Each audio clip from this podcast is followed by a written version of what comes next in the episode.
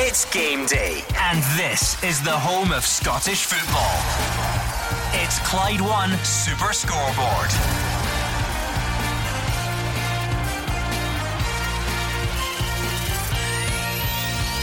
Good afternoon and welcome to Clyde One Super Scoreboard as domestic football returns with a bang after the international break. A six game Saturday in the top flight, including a top of the table clash between Rangers and Hearts at Ibrox. Celtic are looking to kick-start a climb up the table when they go to Motherwell. Hibs Dundee United, Ross County St Mirren, and St Johnstone Livingston make up your Saturday afternoon offering before Dundee Aberdeen at 6 o'clock. I'm Gordon Duncan. Joining me tonight is Gordon Dalziel, Mark Wilson, and Hugh Keevins. Simultaneous suspense on a Saturday. Cannot wait. Rangers could strengthen their lead at the top of the table, or we could have a new leader in maroon by 5 o'clock. That wouldn't go down well with the Rangers fans. Still wondering why Steven Gerrard didn't distance himself from the Newcastle job at his press conference yesterday. And what about Celtic at Motherwell? They need to reduce the six point gap between themselves and Rangers. They certainly can't afford to have Motherwell increase the lead they have over Ange Postecoglou's team. Thriller minute stuff. Very rare that we get all 12 teams playing on a Saturday, so looking forward to it uh, this afternoon, Gordon. Plenty of action and plenty of big games. Celtic going to Fir Park, a, a tough task uh, and an informed Motherwell side. But the game of the day, obviously Ibrox, Rangers v Hearts. Hearts unbeaten in the league. Will they go there and go at Rangers? Well, time will tell. Yeah, so uh, they call it a Super Sunday. This is a Super Sun- Saturday. Going a fantastic fixture list there. Boys out at the grounds, I'm sure are going to enjoy a feast of goals this afternoon for us. But I've got to say, I'm looking at Rangers Hearts, Motherwell Celtic, massive games important games. And the good thing is, Hugh, we've actually had a good international break. For, yeah. You know, we don't get too many of them, and usually we're desperate for the domestic football to return. Both are true this time. I think everyone is. De- How can you not be excited by that fixture card this afternoon? Yeah. But we're all feeling pretty good about ourselves about the week that's just passed as well. I think international football is like club football now. We may not have had the greatest display in midweek in the Faroe Islands, but got there in the end.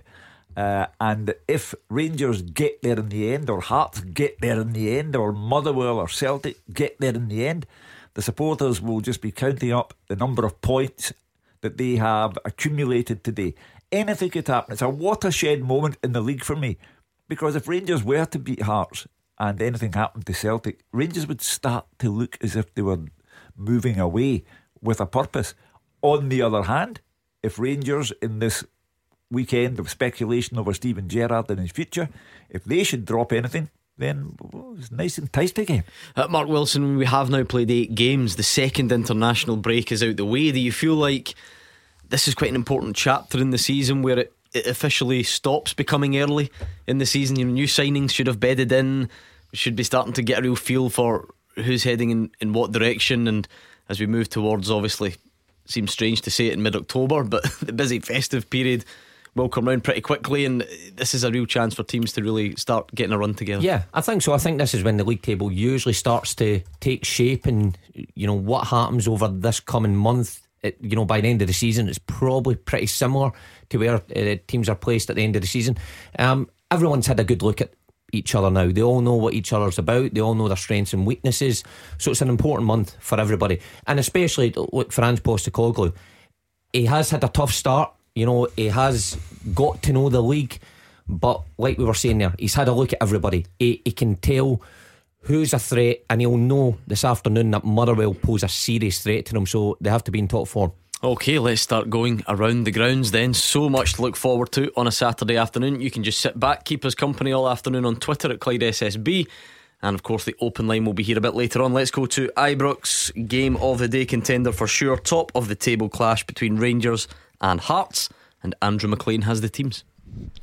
Yeah, looking forward to this one at Ibrox today. I, th- I think at the start of the season, if you were you know told anyone that these sides or one of these sides sorry would be unbeaten after eight matches. Not a lot of people would have put their money on Hearts but they've been very impressive since being promoted last season. Some good recruitment in the summer coupled with that 3-4-3 system that's serving them really well. Sees them just one point off Rangers at the top of the table. Rangers of course got that big win here just before the international break coming from behind against 10 man Hibs to pick up three points. It was kind of indicative of their premiership campaign so far though. Some good spells during the game some not so good spells but still getting getting the job done in the end. Certainly room for improvement, but despite that, a win here opens up a four point gap at the top of the table and puts a wee bit of daylight between themselves, Hearts, and the rest of the chasing pack if they can manage it. Well, Steven Gerrard's been calling for some consistency in his team selection, and he's finally got it today. Just the one change for Rangers in this one. Nathan Patterson drops out of the starting lineup and captain James Tavernier comes back in. So it's Allan McGregor starting in goal for them today. The back four James Tavernier, Connor Goldson, Leon Balogun, and Borna Barisic. The midfield three John Lundstram, Glenn Kamara, and Joe Aribo, Ianis Hagi, and Scott Wright either side of Alfredo Morelos. The substitutes McLaughlin, Bassey, Patterson, Davis, Bacuna, Roofe, and Sakala. As for Hearts, just the one change from them for that their last outing, which is a 2 0 win against Motherwell. Uh, Moore drops out of the back three and John Souttar comes back in. So it'll be Craig Gordon who starts in goal for them. The back three John Souttar, Craig Halkett, and Stephen Kingsley. Michael Smith and Alex Cochrane are the two wing backs with Beni Baningime and Cammy Devlin in the middle of the park. The front three Barrie McKay, Liam Boyce, and Ben Woodburn. The substitutes for Hearts today Stuart Haring, Mackay, Stephen, Moore, Halliday, Ginnelly, and. The referee today here at Ibrox is Don Robertson. Ah, what do you make of that then? Hugh Keevins all set up for an absolute cracker between Rangers and Hearts at Ibrox. Yeah, uh, you know, as I say, it's a watershed moment. Uh, there's been so much speculation over the last uh, 48 hours about Steven Gerrard, but obviously today his priority is to extend Rangers' lead at the top of the table, showing great faith in John Lundstram. Uh, Steven Davis sits it out again, uh, and at the back, I think Gordon Dalziel is dying to get in and say, I told you so. I told you that James Tavernier would play and not Nathan Patterson. And so it's turned out to be Well, I'm not going to let him because the game before the international break, he no. also told us Tavernier would play and he didn't. Um, it certainly is I'll a big. just keep going until he keeps playing. Certainly, though, we're now in a, an interesting situation where the return of the captain is actually a big talking point to some, mm-hmm. Gordon, because Nathan Patterson came in, did well against Hibs, set up the goal, went away, had a huge impact for Scotland. Um, but now back in the bench and James Tavernier in today. What do you make of that? Yeah, I think that if it was um, the other way around and Patterson was still in the team, Gordon, nobody would have bothered with that. Nobody would have raised their eyebrows. They'd have thought, right, okay, Patterson played very well against Hibs, uh, set up the goal for Roofe. Um, he set up the winning goal for Scotland uh, midweek as well, so he's high in confidence. But I just think that throughout the piece, only my opinion, I think Tavernier deserves to be in the starting 11 because I think he brings so much to Rangers. This is going to be a real cracker of a game, first v second. And, you know, that set play, that, um, you know, corner kick or a magnificent free kick that, or, or even a strike from hmm. outside mm. the box that, that Tavernier has got in his locker, that could be the difference today. And I can understand why he's in the team. And Mark, are we now starting to see Stephen Davis being managed, as they call it. Um, because Stephen Davis generally always plays for Rangers, and he certainly always plays in the big games, but maybe not anymore. Is that is it too early yeah. to reach that conclusion? Well, I, I said on Thursday night that with Ryan Jack, you know, on the horizon, maybe coming back, that it may spell that Stephen Davis would get a rest every now and then. We're seeing that before he's even back. I think it's highly unlikely he's going to play 50 to 60 games a season. I mean, what is he? Is he 37, 38? You know, that's, that's incredibly difficult to do at his age. The one thing for sure, though, if it's not gone well today, I think you'll mm. see Stephen Davis on the pitch pretty quickly. I mean, you look through that Hearts team. I mean, we already knew they had the the nucleus there even last season, the number of international players or former international players. How can you even look beyond the guy in goal and Craig Gordon, who again has had such an impact for our national team? Then you add into that some of the guys they've signed. Beni Baningime must be one of the signings of the season. You had Ben Woodburn and, and various others. The squad looks strong for them now. Yeah, very strong. Uh, strong bench as well. But this is the real test for them. You know, they've stood up to the test well at Tynecastle. It's an incredibly difficult place to play when you're not playing well. And Hearts players uh, of the past year will know that. But they've stood up to that test. But this is a different challenge. Going to Ibrox incredibly difficult place to break down Rangers last year, but Rangers are more open. They give up more chances this season, and Robbie Neilson will know that. He'll, he'll have his team well versed, and I think they'll go there and attack.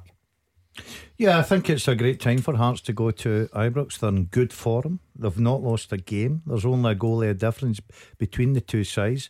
Uh, they're certainly going to have a go. There's not many teams that go there and are very open. Like say Celtic will go there and, and be open, go toe to toe with Rangers. I think Hearts will do the same this afternoon. Can they come out and top? It's a big ask. Well, let's hear from both managers then, starting with the home boss, Steven Gerrard. Well, first and foremost, I think if you love the game and you love football like I do, I think I'm very pleased to see Hearts back in the top league because I thought they were very unfairly treated during the COVID days, and um, it's great to see them back. They've started the season ever so well. Robbie's done a fantastic job. I know he's got fantastic support staff there. They've got a good team. They've got a good players, and I think they've also recruited very well. And they've almost built on the, the confidence and the uh, consistency of last season and brought it into the Premiership. So no surprise that they've started well. But this is a game very much for me about us, and my focus has been on us. We we're on the back of a, a really top result just before the international break ourselves. And we're going to be looking to try and put some distance between us and Hearts.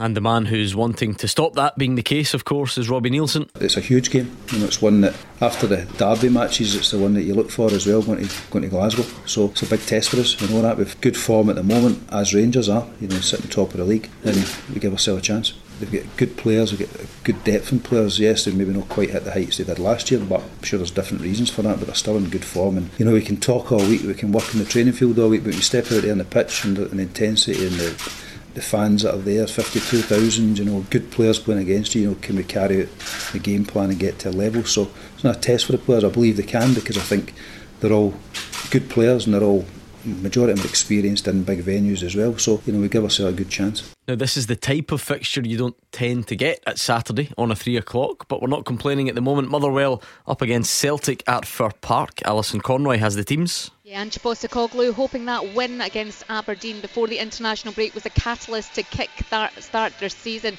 As Motherwell boss Graham Alexander's telling his players to believe they can beat Celtic here at Fir Park this afternoon to remain above them in the Scottish Premiership. It's two changes from both sides from the last games before the international break. Celtic make those changes. Boli Bolingoli and Tom Rogic, the players to come in for Bitton and Montgomery for Motherwell. Sean Goss and Jordan Roberts come into the starting 11. O'Hara and Van Veen, the players to drop out.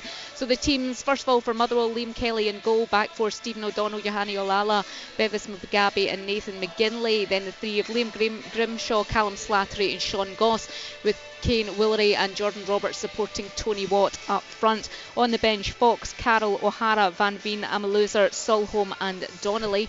For Celtic this afternoon, Joe Hart in goal, back for Anthony Ralston, Carl Starfelt, Cameron Carter Vickers, and Boli Bolingoli. The three of Callum McGregor, David Turnbull, and Tom Rogic, with Jota and Liel Abada supporting Kyogo Furuhashi up top. On the bench for Celtic, Bain, Scales, Bitton, Giakoumakis, Ajeti, Johnson, and Welsh.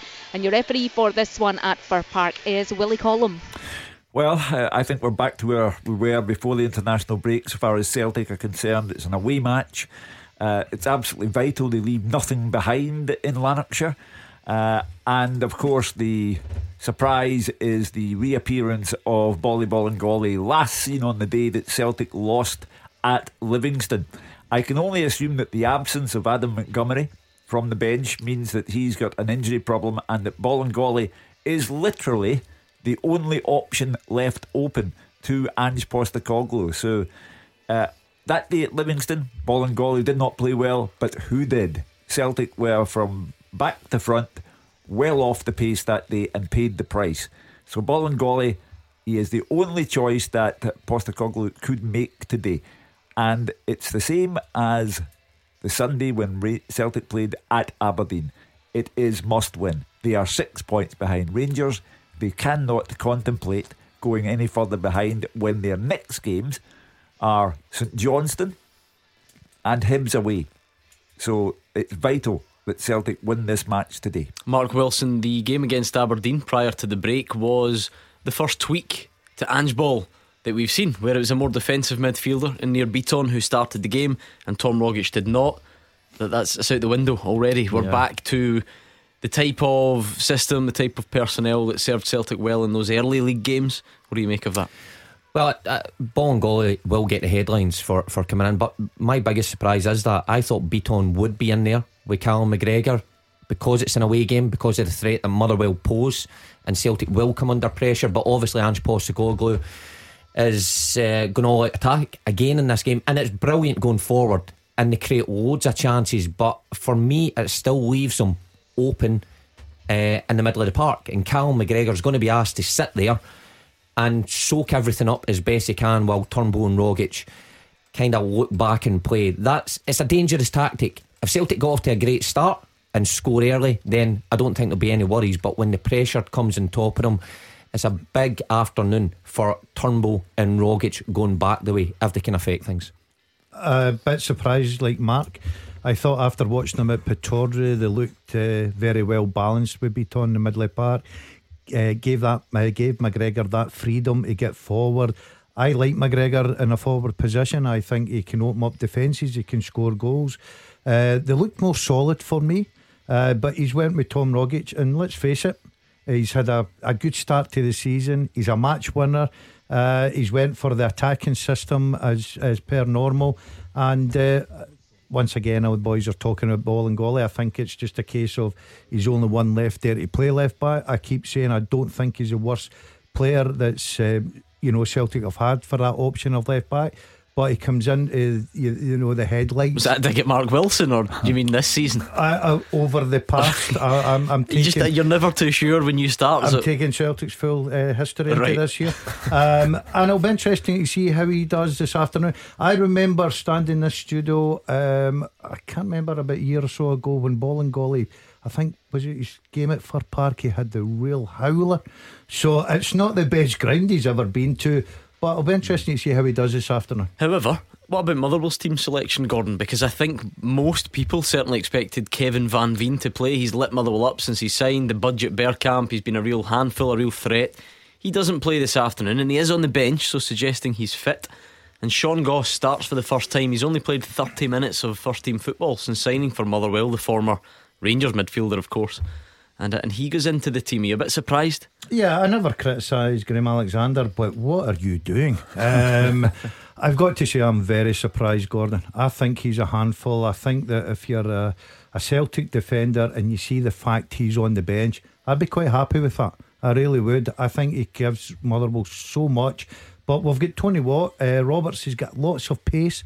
Maybe looking at that side of the game, you know, try to hit Celtic on the counter, a bit of pace into the attack.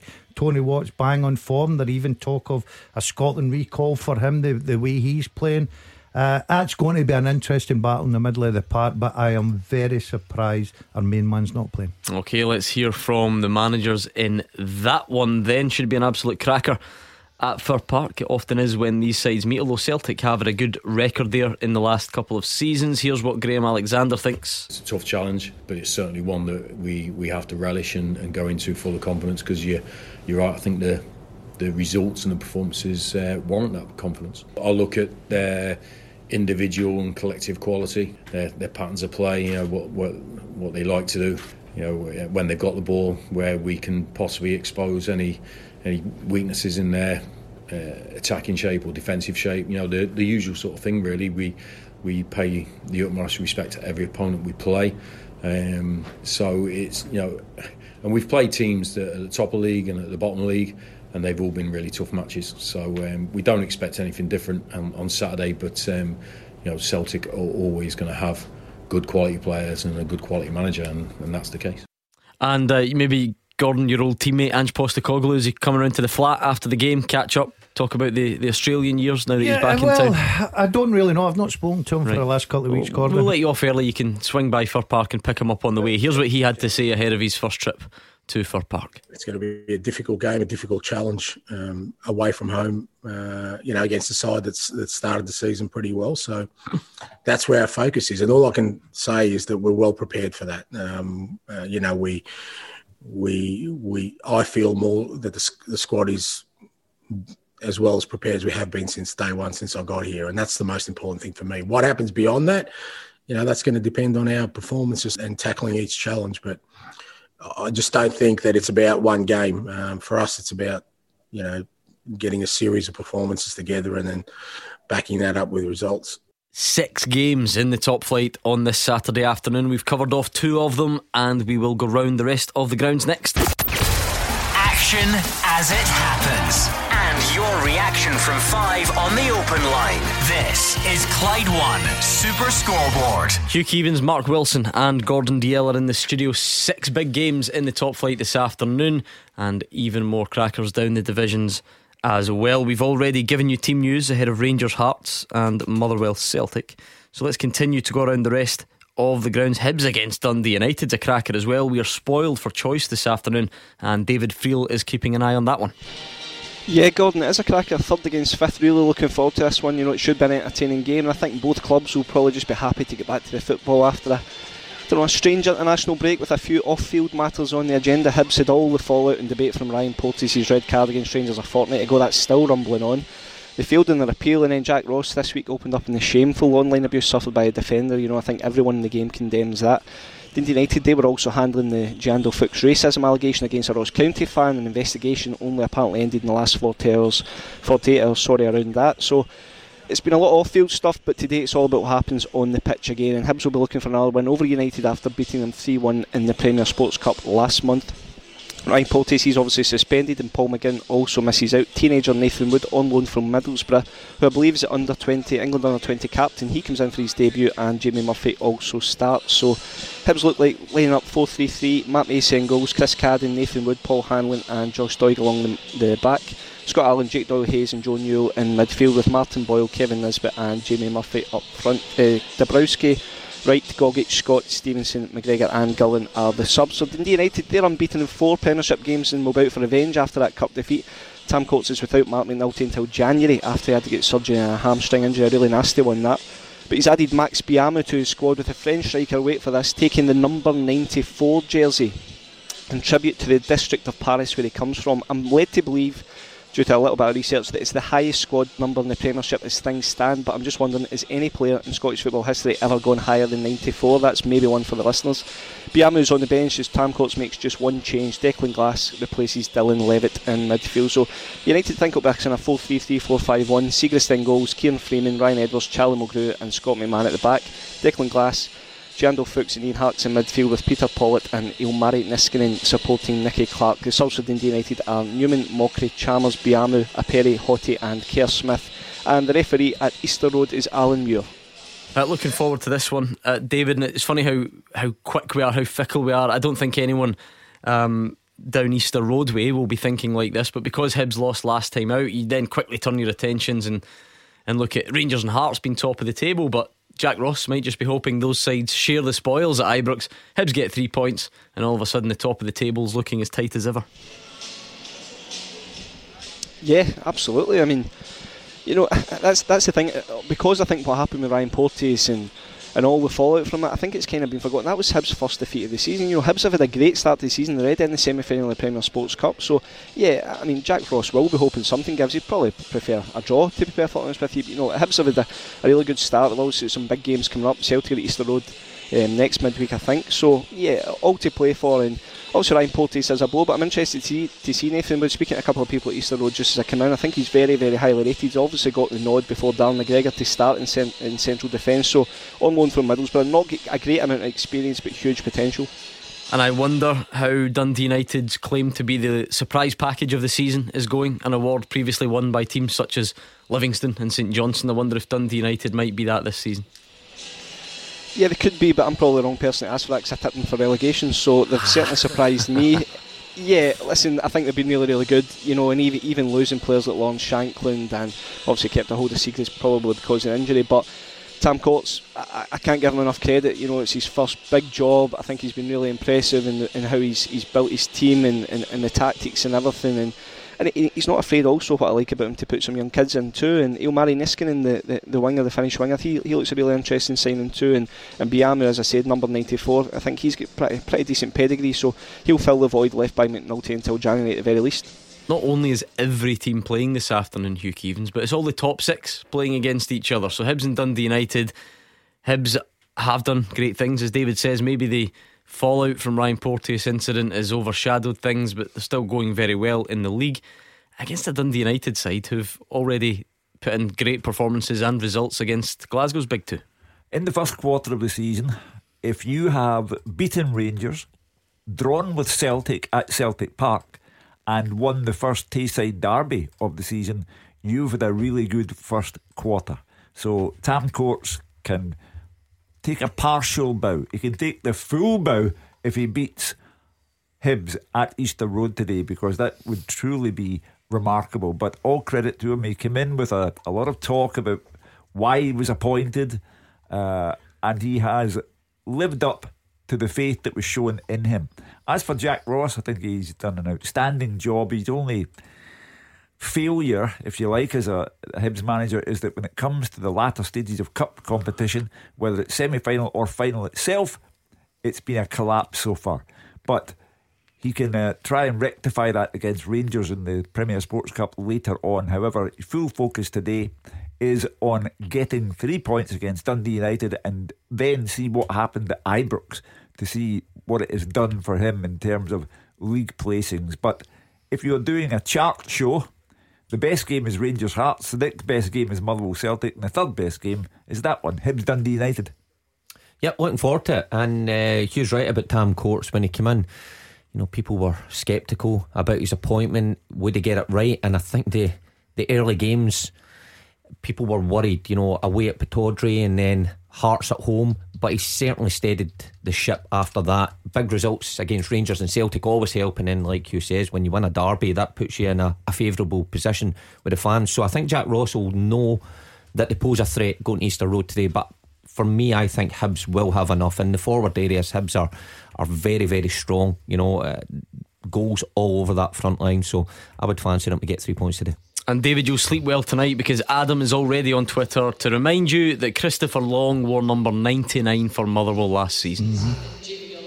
Well, there you go. There we go. We've yes. cracked it. That lasted long. There we go. I should have known our listeners will know everything. He was um, up all Friday night trying to get that started. No, I'm just pulling out the water after two minutes. Oh no!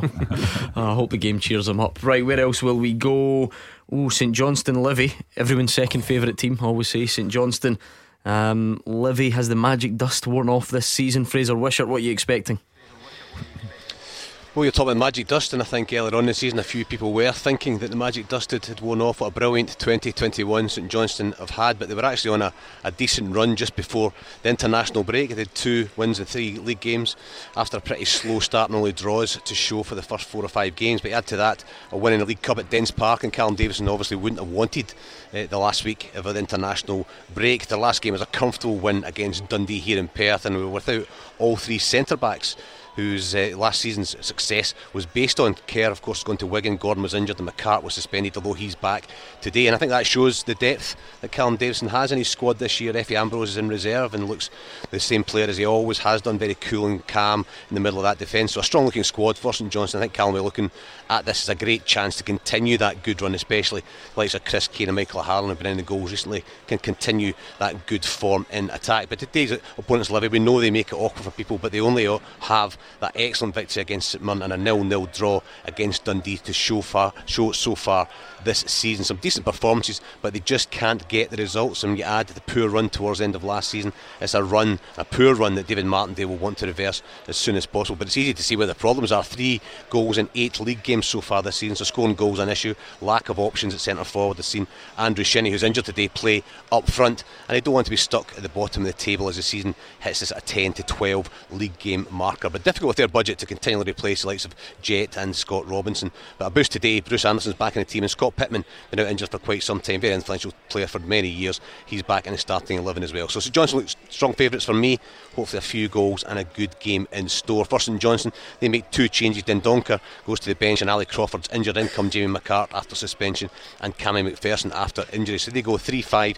Two Zander Clarks in goals. Shaun Rooney, Efe Ambrose, and Jamie McCart at the back. Across the middle, Michael O'Halloran, Cammy McPherson, Liam Craig, David Wotherspoon, and Callum Booth with the two strikers Stevie May and Chris Kane. The subs for Saints, Elliot Parish, James Brown, Lars Dendoncker, Craig Bryson, Murray Davidson, Glenn Middleton, and Eetu Verta. Tin in for Livingston. They make four changes from a defeat against St Mirren two weeks ago. McMillan, Longridge, and Forrest going to the bench, and Shinnie, as I said earlier, is injured. In come Devlin, Pittman, Anderson, and Montero. They're 4 3 3. Matty Stryjek in goals, Nicky Devlin, Ayo Obileye, Jack Fitzwater, and James Penrice at the back. In midfield, Stéphane Omeonga, Jason Holt, and Scott Pittman, with Odin Bailey, Bruce Anderson, and Christian Montero as the strikers. Their substitutes Gary Maley, Sean Kelly, Jackson Longridge, Jack McMillan, Craig Sibbald, Alan Forrest, and Jaze Kabia. And the referee today at McDiarmid Park is Grant Irvine. And let's hear from the home boss in that one, Callum Davidson. I generally think this league's really hard.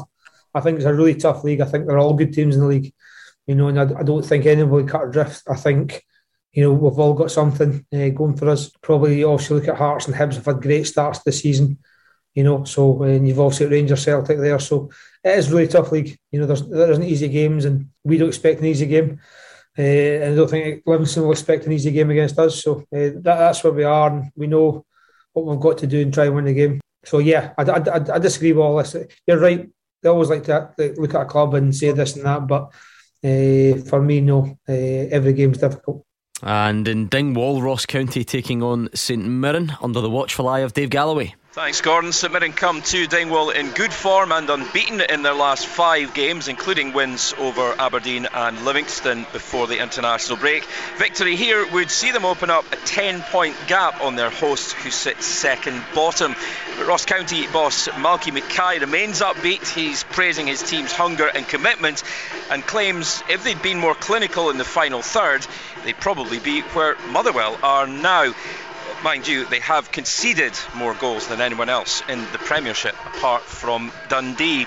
County make uh, a couple of changes. Cancola and Callachan in for Tillson and Hungbo. So it's Maynard Brewer in goals. At the back, Clark, Baldwin, Iacovitti, and Burroughs.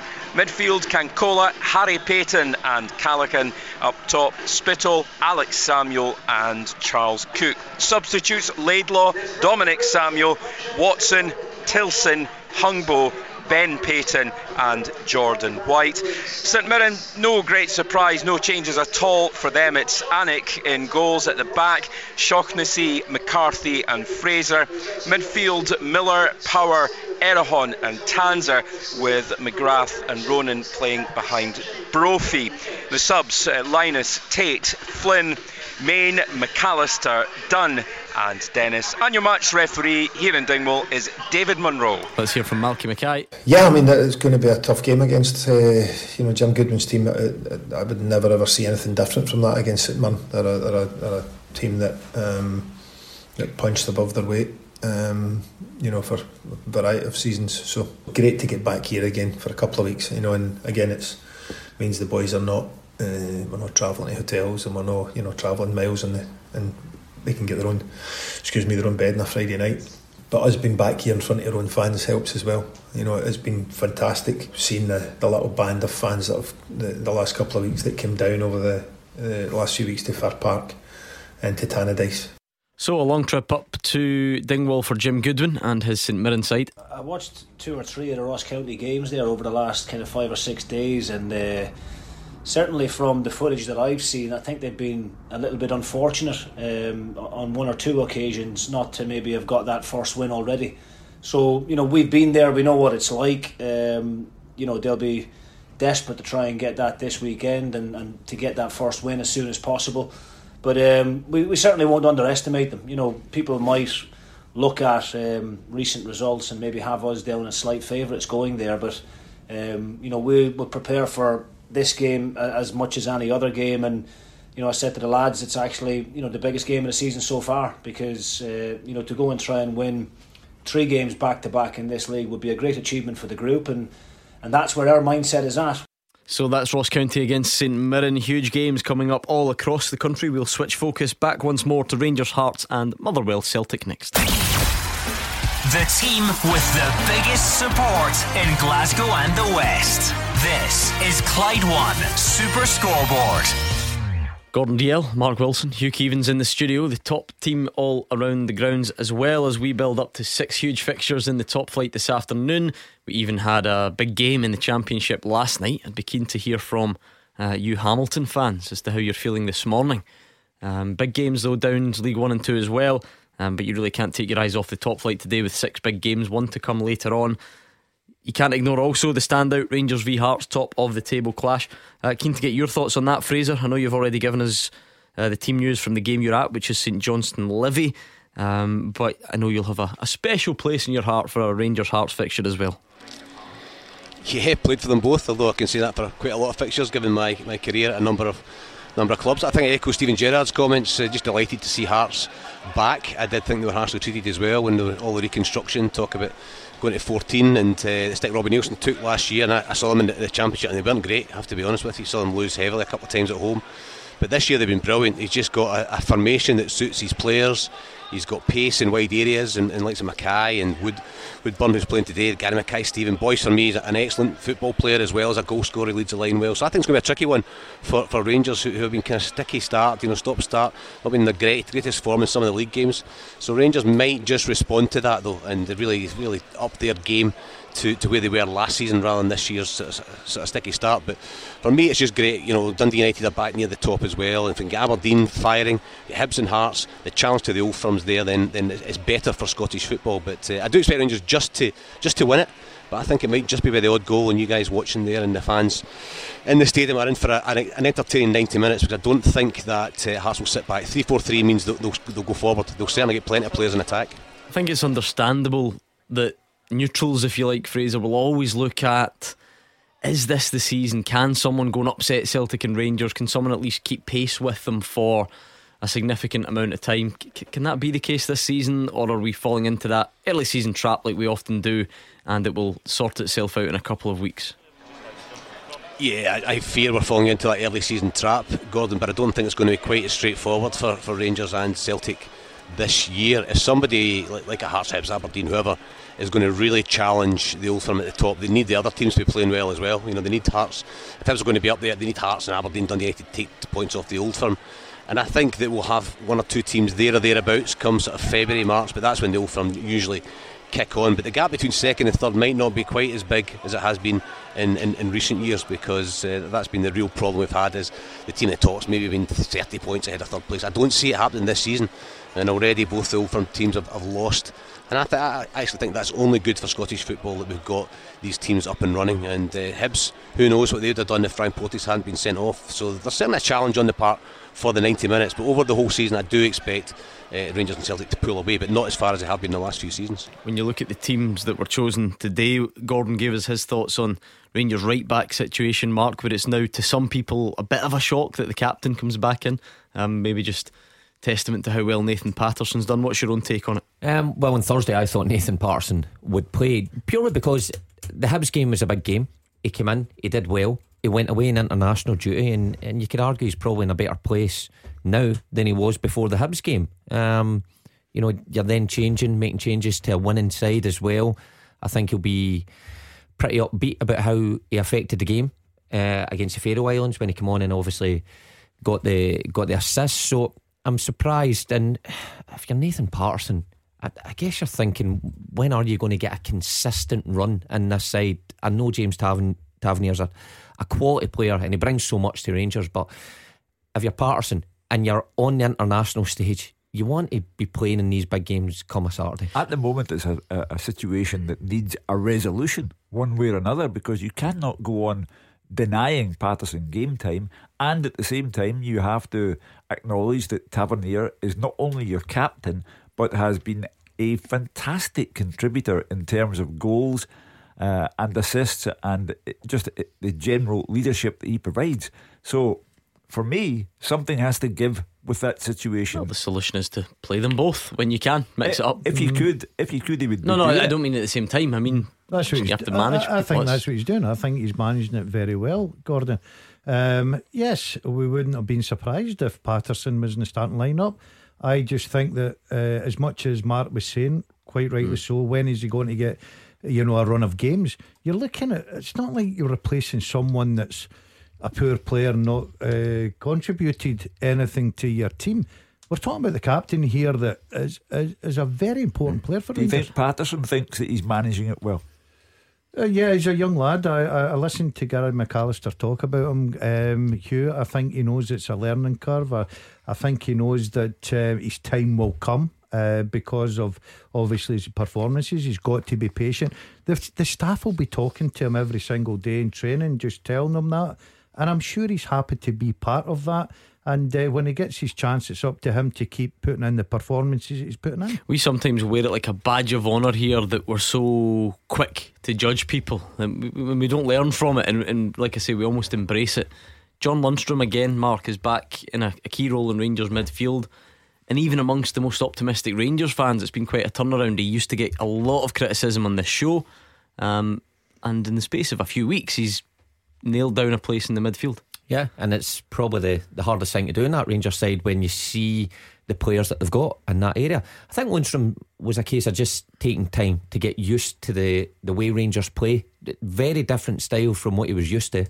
Um, getting used to the surroundings as well, and that, that does take time. But it, it looks like he's he's he's going to be a mainstay in that side. I thought when he, Rangers signed him, that's the way it was going to be. He'd be a mainstay in there, and maybe Davis would drop out uh, a few games, and we're starting to see the the makings of that going forward. But certainly a, a, a, a position that Rangers are incredibly strong in. We're watching pictures as well coming in from Fir Park.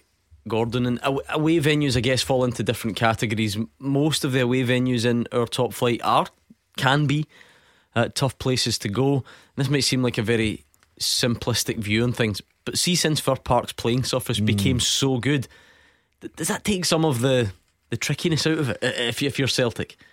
Because it used to be that you're ha- you're ha- you know you're you're going away from home, don't have home comforts. The pitch is maybe a bit tighter as well, crowd right on you, and maybe the surface as well, which stops you playing. But Celtic can. There's no excuse to not go and express yourself on that 100%, surface. When you were having a chat with the boys at the stadiums, Mark, I says to Mark uh, to have a look at the pitch. The pitch is absolutely brilliant. If you're a player, when you arrive at a ground, the first thing you do is go and look at the pitch. That is a player, you go and look at the pitch. And if you walk out the tunnel, and these Celtic players who like to play football walk out the tunnel and see that pitch, they're thinking, oh, yes, that's great. You've went to teams like, say, for instance, it's well documented Hearts. Craig Levein, when he was manager of Hearts, used to grow the grass longer to slow the play down, slow the ball down to try and get an advantage. But when you go to Fir Park, it's uh, the pitch is brilliant to play on, Gordon. These guys will enjoy playing on it. But Graham Alexander's obviously picked a team he believes is good enough to play on it as well and win. I think your pitch is part of your standards at your club, and Motherwell are always looking to raise their standards. So they're quite right to have the best pitch possible. I read a terrific piece on Alan Burrows and the work that Motherwell do within their community. Uh, I read it this morning, and it's astonishing what they're doing to look after the, the, the mental health welfare of people in their community. They're a terrific club, and I think that you've got a decent manager, decent players, you should have a decent pitch as well. It's just all part of the makeup that makes Motherwell better than they used to be. Yeah, I think a big food bank collection at Fir Park, something we wish we didn't have to do, of course, um, and a lot of Celtic fans contributed to that this afternoon as well. Mark, you look at Celtic's last three visits to Fir Park, and I wonder if this reinforces the point that sometimes we we're a bit loose when we throw out the term hard hard place to go because it definitely can be, and we've seen it in the more distant past. But Celtic's last three visits a 4 1 win, a 4 0 win, and a 5 2 win. Yeah. So I haven't found it that tough recently. Yeah, they don't struggle to score goals in recent history. I think it was this time last year. Was it Elyounoussi grabbed a hat trick and if memory serves me right, leading into that game, I think Celtic were under a wee bit of pressure going into that, and we had the same discussions. It's a tough place to go. They need to get a result, and they did, and they played uh, very well. And Das is right. Bolingoli did play. Was it that day he played yeah, or the game before? Yeah. And he had a tough afternoon. But his teammates. No, no, no, no. You're going back to the season. I think it's the season before. You're thinking the season of. before. Yeah, yeah. But his teammates dug him out. But so Celtic, plenty of options this afternoon uh, going forward. But again, my concern. I'm sure the Celtic fans are the same.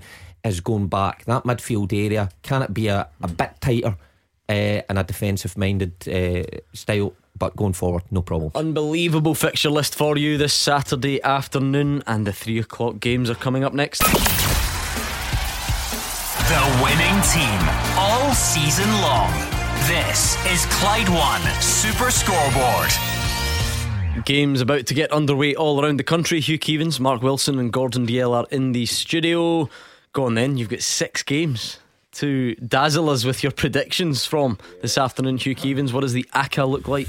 It says that Celtic will win at Motherwell, that Rangers will beat Hearts, that Hibs will beat Dundee United, St Mirren will win away at Ross County, St Johnstone will win at home against Livingston, and in the six o'clock kickoff, Dundee, without a win all season long, will lose to Aberdeen to end their nine game run without a win. He's just gone for the six favourites. Mm. No imagination no. in there whatsoever. What no. are you giving us? I'm going to follow him. Yeah. I'm oh, to, no, I, St Johnstone will beat Livy. St Mirren for me will beat Ross County. Hibs to beat Dundee United. Celtic will beat Motherwell, and I think it'll be a draw at Ibrox between Rangers and Hearts. Some would call that wishful thinking on your part. We will find yep. out. Gordon Dalziel. A bit different from me, Gordon. I'm going, unfortunately, I think Celtic will just edge it for par. I think Rangers will edge it at Ibrox.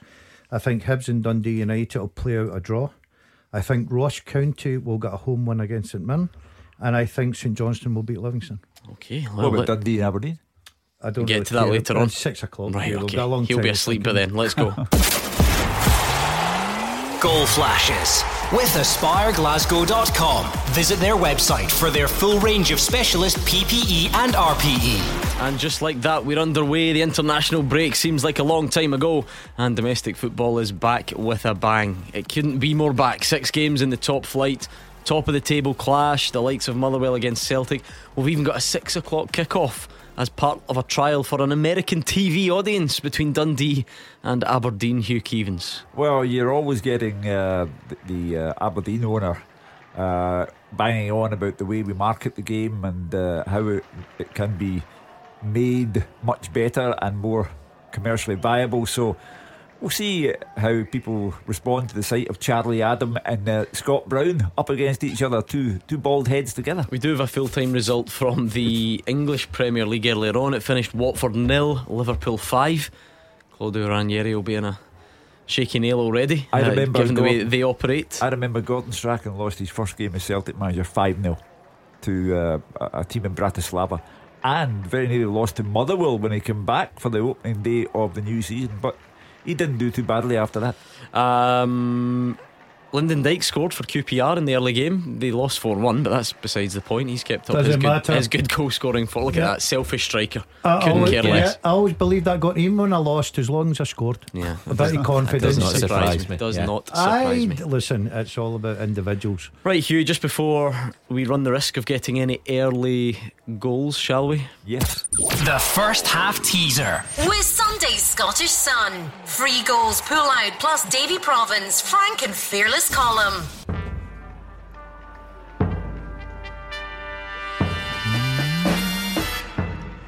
Eight men have scored for both Blackburn Rovers and Scotland since season 1998 1999. Who are they? Eight men have scored for Blackburn Rovers and Scotland since season 98 99. Name them. Good question. Quite a simple question, but I think the answers might be a bit trickier than you would imagine. And bear in mind, so they must have done both of those things since 98 99, if yep. that makes sense to you. So they need to have scored for both Blackburn and Scotland, and both of those goals must have come since 98 99. So get your answers in, please, at Clyde SSB.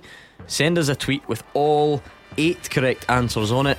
And as usual, you need to do it quicker than everyone else. So do not hang about, do not go and put the kettle on. Stop what you're doing and try and answer that teaser. Even Mark Wilson and Gordon Dalziel are giving it a bit of a go already. And Motherwell trying to go on the front foot early on. In fact, take that back. We've got a goal elsewhere first. Goal flashes with AspireGlasgow.com. And it's a goal for Livingston. St Johnstone nil, Livy one at McDiarmid Park. Everybody in here predicted St. Uh, St Johnstone. There's still plenty of time, but Odin Bailey uh, with a low shot, about 14 yards out, goes into the back of the net beyond Zander Clark, bottom left corner, and they lead at McDiarmid Park. Good start. Well, when you look at the league table, uh, Ross County and Dundee beneath Livy in the table. Uh, neither Ross County nor Dundee have a league win to their credit. Livy have won, and that was against Celtic, so they're having a slightly bizarre start to their season. Uh, I think Callum Davidson, obviously the man in possession of two cups at McDiarmid Park, has built a team uh, to be proud of, and they are worthy of anyone's respect. But good on Livy because they've taken a fairly awkward start to the season and they've turned it into a one goal advantage today. Yeah, you can't ask for a better start than that. I was a bit uh, fearful that I looked at Fraser getting the St Johnstone Livingston. I thought it'd be a dour event up there, maybe a nil nil. But he's got off to a great start. I'm sure Fraser will be sitting there, you know, really excited about that game, excited about the, the, the Rangers Hearts game. Both these old teams there a fantastic. Who did Pollock play today? Actually, I need to check oh, that to a, see if he's a, a, fantastic servant to both Rangers and Hearts. 18 games between them, uh, no goals. Uh, so he's obviously excited for that one. I can't believe. I thought you were going to wheel out the old saying. When there's an early goal, no, he no, has no. it He's retired. Is he retired? No, he no, no. If you're going to lose a goal, lose it early. It's the worst saying ever. Um, Is this the earliest a player has ever worn gloves? Alfredo Morelos nah, is wearing gloves. It is. Oh, it's freezing this morning. Mid October, I think we're, we're in that territory. So we get people who do it in August up here. Yeah. Um, but the man wearing the gloves for Hearts has made a really good save. Yeah. Uh, Craig Gordon, really good save to uh, prevent Hearts from going an early goal behind. Fraser ever play for Vale of Clyde? No. No, I tell you, I, Pollock play them today. You know, I think he, he played a lot of games for Clydebank and they've got a good cup draw. So I'm They hoping do, yeah. I'm hoping he goes along there and supports his his team. Speaking of old teams, Raith Rovers are one up against Arbroath. Dylan Tait on three minutes. Montrose one up at Clyde. Lewis Milne, uh, and we saw a nifty bit of footwork mark from from Joe Hart. He took the ball inside the six yard box. He's almost on his line. I think it was is it Woolery who was closing him down, and Joe Hart showed all the composure of a. Callum McGregor or a Tom Rogic and just skipped round the Motherwell striker, Mm. made him look a bit daft, and pass the ball out. I don't think the Celtic fans will want to see too much of that in your own six yard box. Uh, gets away with it that time, but I- you don't want to invite pressure I don't think he's- yourself. I don't think he's particularly good with the ball at his feet. Uh, you think? Looked, looked all right there, I must well, say. It, uh, but it's a dangerous practice to get involved in. Think back to the AZ Alkmaar game, uh, and then have a think about Yeah, it. but that's the point, though. This is what people do, just in general.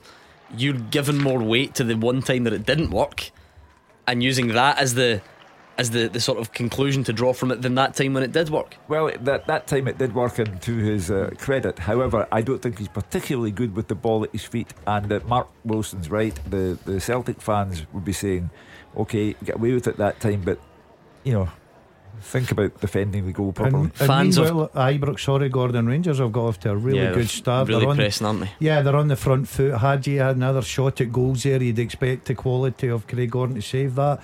But uh, Hearts will just need to dig in because Rangers have really come out of the traps, moving the ball about quickly and uh, starting to create a few chances. Montrose are 2 0 up at Clyde. A Conrad Balatoni own goal. Um, but Gordon's right. Mark, Rangers are bang up for this at Ibrox Yeah. today. I think it's the obviously the correct way to approach this game. You know, don't encourage Hearts. You know, the way Hearts have started this season. If you give them any any room, they will exploit it. So Rangers fairly aggressive in their tactics at the start of this, and Steven Gerrard will be desperate to get an early goal in this one. Um, I'm going to elaborate on this scoreline for a very good reason. Cowdenbeath nil, Stenhouse Muir one. Right, you you may wonder what the significance is, but did you see this earlier on this week? And it, I think it came out last season or something that he was some sort of celebrity fan, and I don't really know why. But Isaiah Whitlock Jr. Does that mean anything to you? Very famous actor. He played. Um, he's in The Wire. He's this. He's in The Wire. Senator Clay Davis is Nah, it in The Wire? seen The Wire Uh, what about Your Honour? I know you've seen Your Honour. Yes, yes, I've so seen that. he is the judge's best friend. He was the kind of Charlie, I think, was the name, and he was the Ah, Yeah, yeah, yeah. right. So you know, you know what I mean. Then Yes. now, um, well, he's a Stenhouse Muir fan. I, I don't, what? Yeah, I don't, I don't know. So he, he tweeted. Um, was it yesterday? Yeah, he tweeted saying. I can sweary word at the start. Big game at Cowdenbeath this Saturday. Let's get it done, Warriors. and then there's a picture of him. Um, with, uh, I miss, yeah, photoshopped, I assume, standing with his um, Stenhouse Muir strip on. That's a strange one. Well, it is a big game because it's bottom against second bottom. Down yeah, that, that's not the bit that I'm curious about. I'm not curious about whether it's a big game. Well, I'm That's not- a big game. Look, I'm not interested in somebody standing with Stenhouse Muir. I'm talking about football here. It's a big game for Stenhouse Muir. I just thought, as a, as a big fan of your box sets, you would be quite impressed with this Nah, come on, involvement really. from Andy Isaiah put a strip Whitlock on and Jr. take a selfie.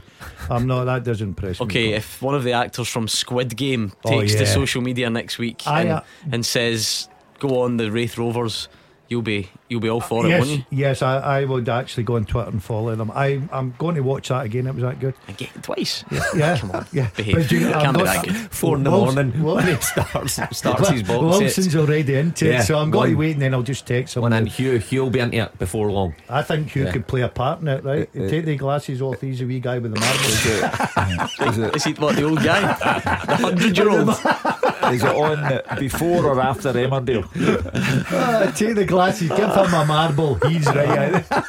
Do you actually do you have the, the platform it's on, or do you just have channels one to one to Netflix, five? Hugh. What Yeah, is it you want? Netflix. Netflix. Yeah, Yeah, I've, have got that, that, but I need the, the, the two grandkids, the, the youngest grandkid, need to come up and switch it on for Switch. me. How long before someone gives us a photoshopped image of Hugh Keevins well, ma- with the tracksuit on. with the tracksuit on? Behind the number. uh, Number zero, one, zero, one, zero, Hugh. zero, one. Magnificent. Uh, do you know what though? Someone when we got into this the other night, and you know, every every time he's in, Gordon Dale's got something that's happened to him, some sort of story, and people say, oh, he should have a TV show. Honestly, what would this guy's life be like? Have you heard his latest, Mark Wilson? No, what? Burned the ears off me, right, the full way in, because he's got one. he's, no. he's got one leg longer than the other, right? No, but genuinely, but as in true. medically diagnosed, I shouldn't laugh, right? So he does have one leg longer than the other, right? Oh, yeah, Old that's- news. That's funny. And to try and rectify this, he got given a little sort of kind of insole, a little pad for his heel.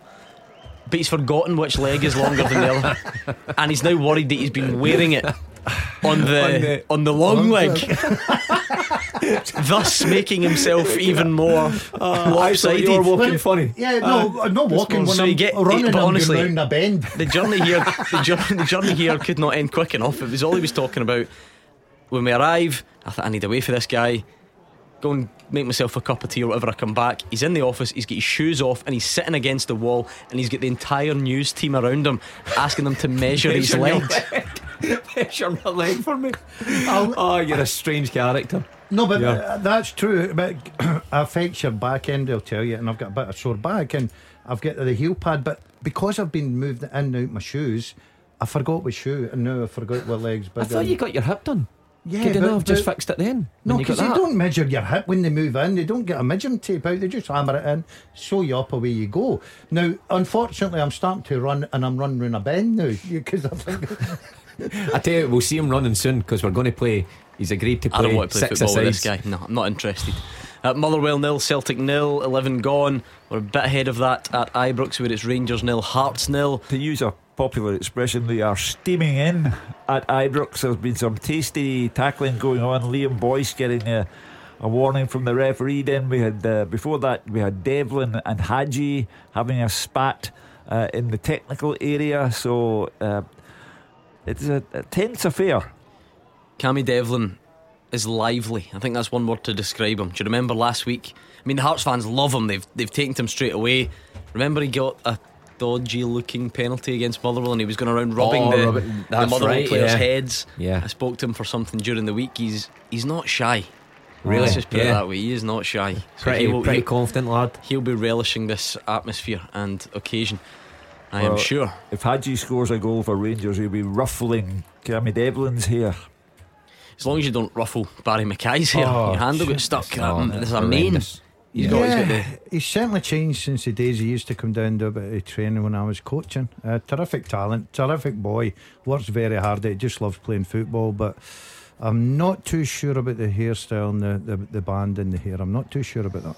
Oh, Hearts just inviting, inviting trouble onto Great themselves. Yeah.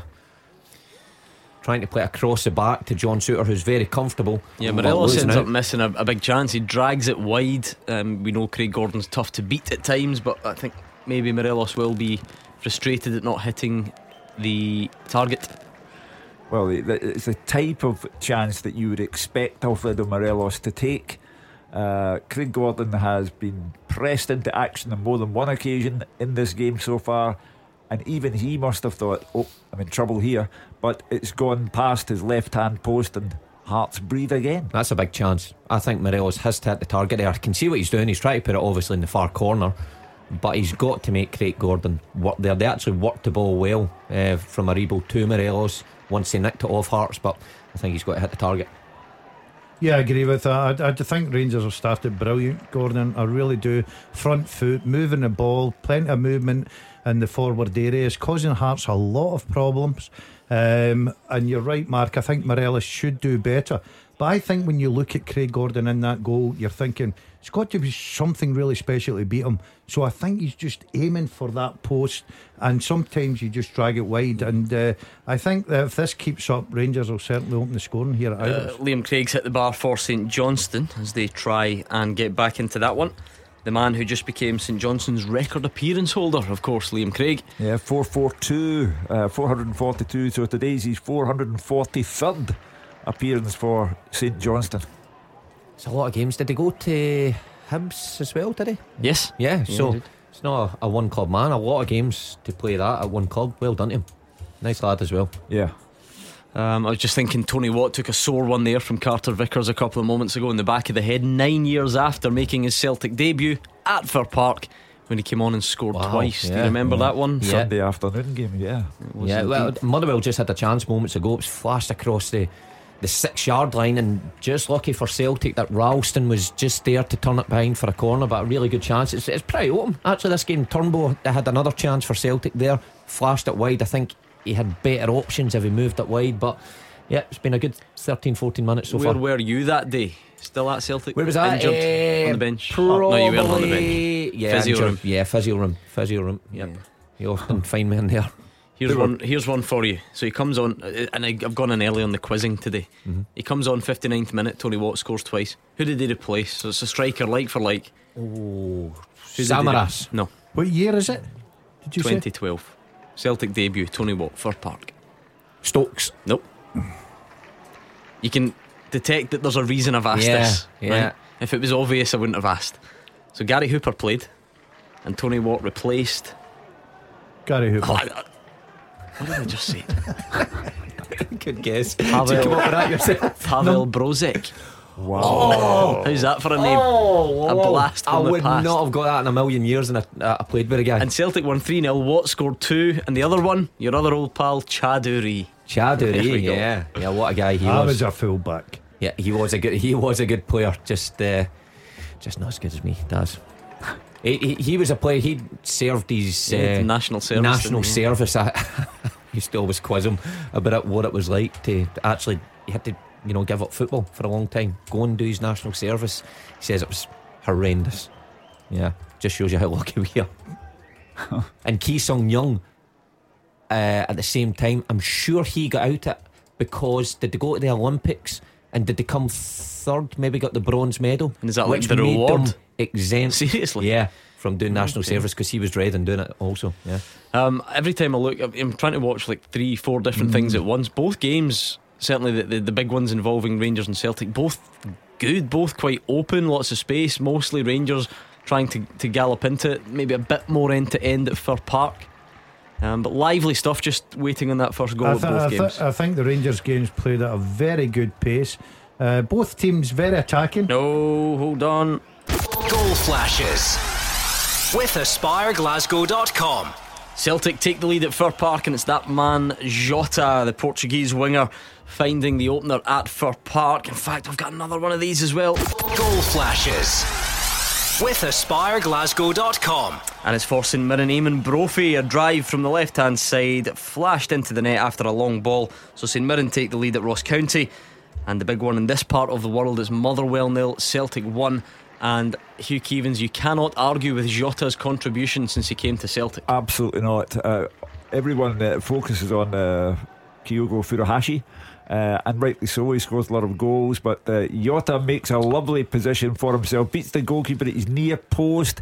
Liam Kelly might be, as they say, disappointed with himself when he sees that back again. But Jota, a persistent threat. He's been denied even more goals than he has because he has a habit of striking the crossbar. But this time, he's taken up good position. Lovely ball through to him, but Liam Kelly will wonder if he should have been beaten I, at that I would post. like to see that again because I think Motherwell are complaining about free kick in the middle of the park. Um, Celtic break up the park, and I've got to say, O'Donnell gets caught uh, with the ball inside, but all credit to Jota. Terrific finish. Yeah. Again, I feel like this is this is what we do. The credit first needs to be that pass from Tom Rogic. Yeah. Then, of course, you're Graham Alexander. You'll look at Stephen O'Donnell. That's a brilliant pass and run. Yeah, but um, I, th- I think it's a good uh, for Celtic's point of view. I think it's a good goal for Motherwell. I think it's a terrible goal because I don't know. I'd need to see the replay. Obviously, TV's behind me, going. I'm not that good, but the I don't know if it was a free kick in the middle of the park. Wally Collum played on, give gave Celtic the advantage. Probably. And, then I'll, I'll just I'll just right, stick okay. my neck out. And they, I think Wally probably got it right, but they certainly punished. Um, Motherwell with that. And as much as Hugh's right, near post, I think it's a very good finish. This guy's on fire. Oh. He's really is. His first he's touch is a, brilliant as uh, well. He's there. made a big impression at Celtic. He's giving Celtic a major decision to make at the end of the season because the asking price is six point five million pounds if they want to buy him. Uh, the the fans love him. Uh, we'll see what the remainder of the season looks like for him. Uh, but that will be the big question. £6.5 million. Are you willing to pay? Yeah, I think if you're going on these form just now, you would be. You know, you, you look at the money Celtic has spent in recent years and some of that on, on defenders that haven't worked out. You'd certainly pay six. 6.5 million for a, a, player like him who can create and score goals. I think he's the ball from Rogic is terrific, but his first touch because it was slightly behind him, he got gets out his feet. And like we were just saying about Morelos there, he's just got to hit the target and he, he squeezes it in the near post. You know, it's, it's incredible, Mark. We, we questioned managers at the beginning uh, the games about team selection. Now, the big talking point for Celtic to Bolingoli at left back, right? Okay, no one else there. But after Aberdeen Pittodrie, Bitton was in there and it looked very solid. He's changed the personnel, didn't change the shape, changed the personnel, brought Tom Rogic in. We're thinking, away from home, is that, you know, very attacking again? Look at that assist from Rogic. It's a terrific ball. Good finish. Well, to be to be fair though, as much as you were pleased or, or impressed with the solidity that Nir Bitton brought, who came on and won Celtic the game? It was it was Rogic who set up or, or played a huge part in the winning goal last week, uh, last time out yeah, against Aberdeen. Yeah, but but I thought that the game plan maybe was that, that he had someone on his bench that if he had to go to, that could come on and turn the game. Now, if you've got Tom Rogic on and you bring Bitton on, I don't think it's the same. But if you've if you've got Tom Rogic coming off the bench, you know he can create something for you. Listen, I'm a massive fan of his. I think he's a brilliant player. And today, that is a very very good ball. But I'm looking at from the Motherwell side. I think that our captain should do a lot better. His his body position's terrible. Goalkeeper Mark, I've told you before to just broad brush and say keepers shouldn't be beaten at the near post is that's outdated, right? Mm. If the finish can be good enough, it, it can beat a goalkeeper legitimately at the near post. However, is, is that one of them? Yeah, I think so. I think he just leaves it too open, that near post area. I think even if he takes another step to his right, it, it discourages Jota from from putting it there. He maybe goes across him. I mean, it is also a great finish. It's a good it? finish, oh, without doubt. But I think he's just left it too open, um, and that's a couple of mm. couple of mistakes in the, the past couple of weeks uh, from s- usually such a, a reliable player. But take nothing away. Jota's, Did you get a rerun of the? the I didn't know. No, it didn't show yet. So. Um, but Maybe just grasping at straws, but I I seen some of the moral players complaining. I just turned round. I seen, but after that, Celtic absolutely punish Motherwell for mm, it. Let's judge George Bowie's mood when he comes in for the GBX later. Inverness 1, Morton nil. That old experienced goal scorer. There was no need for me to call him old, I meant experienced. Billy Mackay. Uh, he's opened the scoring Morton. there. Uh, Connor Rock. Goldson, sorry, Hughes gone into the book for bringing down Ben Woodburn. Yeah, Morton rock bottom of the championship. Uh, no, they're not. Don't fail, man. Oh well, you, somebody's cut a bit off your page. oh, would you believe it? Look under the desk. they actually have as well. oh, it's brilliant. the same as mine. Don't worry about it. You can't get the staff. We've got we've we got a 19, a 19 championship according to me. Uh, but but uh, went Peter Grant's had some run. He's not even in the league now. He's been relegated.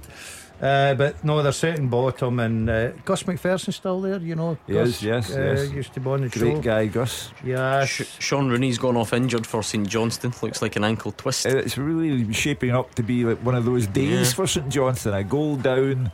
Shaun Rooney, outstanding player uh, for Callum Davidson's team. Uh, just not going according to plan. This one. Um, Lars Dendoncker has come on. For St Johnstone to replace Shaun Rooney. Let's check in on the teaser, Hugh. If you could just remind us of the question, please. Okay. Uh, eight men have scored for Blackburn and Scotland since season 1998 1999. Who are they? Right, come on, keep your answers coming in on this. Scotty G's got a good few right, but you know, as always, we get the, the wrong answers out the way. He's gone for McKinlay. Billy McKinlay, the Badger, as he was known. No, no, that's not there. Um, the standard's very good on here. I'm not detecting too many wrong answers. Nicky Breslin has thrown in an answer to last night's teaser on the show. Dominic Matteo. Yeah, that was the last answer. I gave that answer last night. But not today, though. He's, no, no, he's not no. on the list today. Dominic Matteo, not there. Um, Cammy wants to know if our old pal, Braveheart, Colin Hendry, has he done it? Oh, I wish, I wish he had done it so I could praise him to the skies. But no, no, Braveheart did Yes, not do it. He is not on the list. Uh, a few people going for Colin Hendry. David Oh, Keane has yeah. thrown him into the mix as well. Uh, but that is not correct. So keep your answers coming in at Clyde SSB. Um, some dank Scottish guy. There we go. We've got what we wanted. Hugh Keevins. 001 Pl- player one on Squid Game. There we go. I'll see. turn that round for you. Do you like that? But that doesn't look out of place. See, oh, see the, the glasses off. That's a spitting. that is, that's a, uh, I would say that's him. Oh, brilliant. Brilliant. are you not overlooking the fact that Hugh's not Korean? they can't be that alike. Yeah, Have a look at him. That's a big difference. You're missing one key key detail here. Give it a watch, Hugh. You'll be thoroughly entertained. There are a few. Oh, but oh my goodness. No disrespect to some dank Scottish guy, but I think we've. Oh wow. What was it? Barry 2K has sort has done the old face mash. So this is Hugh Keevins blended in with player 001. You are gonna love this. Seriously, you ready? Oh, I see. That's outstanding, isn't it? Oh, that is bro. Q, that is it. Get a marble out. Oh, maybe to tweet that. That is Oh, outrageously good. Uh, Oh, My- you've not I- even I- seen it, Hugh. You don't know what we're uh, No, no, no, the, only sad, the only sad news I'm going to give you, Hugh, is you get shot. Um, If you tweet it, my grandkids will love it. See if someone Brilliant. see if someone who's not finished it yet. See if that actually happens. I'm going to come to your house and make your life have you a not misery. seen that? See what is wrong with you? Seriously, oh, boys. He done this way. There with could be a program as well. ten thousand people listening who've not seen it yet. You just cannot be trusted to keep your mouth shut. On it, I'm Oh, fed for- up with this guy. Honestly, I forgot about that. I can only Oh, claim for a penalty at Ibrox. Ah, but it happens early. Hearts, but not given. Tell us more about it before I chuck something at this guy. Liam Boyce uh, drops to the ground at the challenge from Balogun. Uh, he gets up, Liam Boyce, and shouts for the penalty. The referee having none of it. 001, did you think it was a penalty? Uh, no, no, no. I, I did not. There we go. Uh, I've, for for anyone who wants to see it, you can head over to my Twitter feed at Gordon Duncan Seven. I've retweeted Barry's handiwork of Hugh. I was very good, Barry. I've Yeah. got to say. I don't get good. me wrong. It's probably some sort of app that does all the hard work for him. Does But I like the imagination. The 001 take away Specky Tube now. Well, well, I don't know what is Korean for Specky Tube, but I can certainly find out um, between now and the end of the show. I won't try and pronounce it. Anyway, Hearts have uh, survived it. We were all complimentary where Rangers were concerned at the start of uh, the game at Ibrox on the front foot, etc., etc. Craig Gordon frequently having to be pressed into action, but Hearts have survived that moment. You get, sorry, you get that instant response. I only tweeted that about ten seconds ago, and already people. Uh, the, the the public are loving it, absolutely loving it. Hugh, you're um, you're an, uh, you, you've gone viral. Zero zero S- one. Speaking of Hugh on the internet, it's the second picture of Hugh I've uploaded to the internet today, which is a bit strange. Oh, this is Um, fantastic. Did you see the the mug that he got sent? You in particular will No. love this. Do you remember the phrase, I go from one failure to the next with no loss of enthusiasm? Yeah. A man put it on a mug, the inscription on a Oh, mug. brilliant. Yeah. Sent in. Yeah. Looks great. nice. Looks the part, I must admit. Oh, sorry, I thought you were going to tell the, your, about your photograph that you got of a famous person. Oh, no, forget that. That's for later on. Um, I, just I've just had another look at the penalty. I think it might be a penalty. for Liam Boyce. Do you Yeah. think so? I think that would have been soft. Ball- Balogun nudges him at, when the ball's in the air. We, we, we can see it again, but later on. Hmm. I think I think it would have been soft. Um, the game is settling down a wee bit. If you're if you're Robbie Neilson, I think you're pretty happy because the way Rangers started, it looked like they would grab a goal before the half hour mark. They haven't managed it yet. Hearts been a wee bit more adventurous. Hold on, Mark. Goal flashes with AspireGlasgow.com.